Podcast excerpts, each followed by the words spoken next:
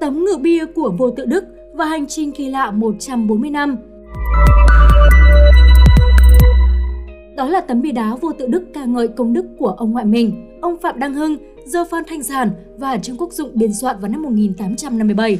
Nhưng phải mất đến 140 năm, nó mới được đặt ở đúng vị trí mà người ta định đặt từ ngày đầu. Năm 1858, tấm bia đá của vô tự Đức được đưa xuống thuyền từ Huế vào Nam để dựng tại khu mộ ông Phạm Đăng Hưng ở Gò Công, Tiền Giang. Tuy nhiên, thật chớ treo là phải mất đến 140 năm, nó mới được đặt ở đúng vị trí mà người ta định đặt từ ngày đầu. Từ cái chết của viên sĩ quan Pháp, sau khi Liên quân Pháp Tây Ban Nha hạ thành gia định ngày 17 tháng 2 năm 1859, họ đã lập nên phòng tuyến chùa nổi tiếng gồm hệ thống bốn ngôi chùa, chùa Cây Mai, chùa Kiểm Phước, chùa Ao, chùa Khải Tường nằm dọc theo kênh Tàu Hủ trên trục đường Sài Gòn đi Mỹ Tho. Tập san sử Điện số 3 năm 1966, số đặc khảo về Trương Công Định cho biết rằng ngay sau khi gia định thất thủ, các cánh quân Việt đã tổ chức kháng chiến. Theo đó, từ tháng 3 năm 1859, kỳ mùi trở đi, quân Việt treo giá các đầu của các võ quan Pháp.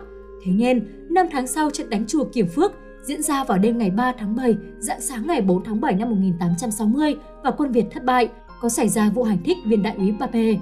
Nicolas Pape là đại úy thủy quân lục chiến Pháp đóng đồn tại chùa Khải Tường bị quân Việt ám sát vào tối ngày 7 tháng 12 năm 1860. Theo lời thuật của Tần Việt Điều, học giả Thái Văn Kiềm, bè bị quân kháng chiến của Trường Định lấy đầu. Tấm ngự bia của vua tự Đức lưu lạc 140 năm. Như trên đã nói, đầu năm 1858, tấm bia đá ghi công đức của ông Phạm Đặng Hưng được đưa xuống thuyền từ Huế vào Nam. Tuy nhiên, khi đến khu vực cửa Cần Giờ, chẳng may thuyền chở tấm bia bị toán quân Pháp do Nicolas Babe chỉ huy chặn lại và bia đá bị quân Pháp thu giữ. Babe mang theo tấm bia đá lớn đó về chùa Khải Tường, nơi y đóng đồn sau khi liên quân Pháp, Tây Ban Nha hạ được thành Gia Định. Ngay từ năm 1859, khi chiếm được Gia Định, người Pháp đã xây dựng một nghĩa trang làm nơi chôn cất binh lính, sĩ quan Pháp tử trận trong một cuộc xâm lược.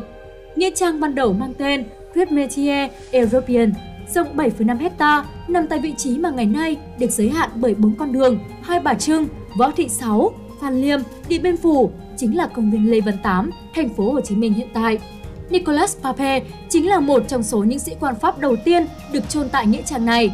Sau khi Pape bị ám sát ngày 7 tháng 12 năm 1860, bạn hữu của Y đã dùng chính tấm bia đá lớn thu được của người Việt từ hai năm trước để làm bia mộ cho Y. Dòng chữ Pháp được khắc đè lên những chữ Hán cũ của tấm bia. Đây là nơi yên nghỉ của ba b đại úy thủy quân lục chiến, bị phục kích đêm ngày 7 tháng 12 năm 1860, kỷ niệm của các bằng hữu. Theo bài từ Trần Tộc đến Khải Tưởng Tự được in trong cuốn Đất Việt trời Nam của học giả Thái Văn Kiềm. Nghĩa trang sau đó được thay đổi tên gọi một vài lần, nhưng người Việt thì quen gọi là đất Thánh Tây.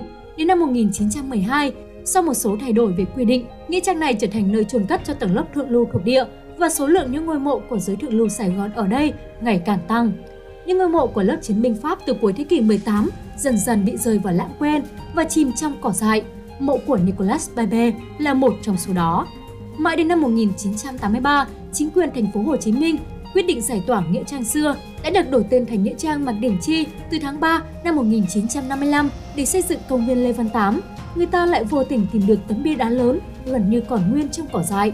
Sau đó, tấm bia được đưa về nghiên cứu và bảo quản tại Bảo tàng thành phố Hồ Chí Minh. Bảo tàng thành phố Hồ Chí Minh tặng lại tấm bia cho khu di tích Lăng Hoàng gia, nơi đặt lăng mộ cụ Phạm Đăng Hưng tại Gò Công, Tiền Giang. Như vậy, sau 140 năm, tấm bia đá của vua tự đức ban tặng cho ông ngoại của mình mới được trở về đúng chỗ ban đầu của nó.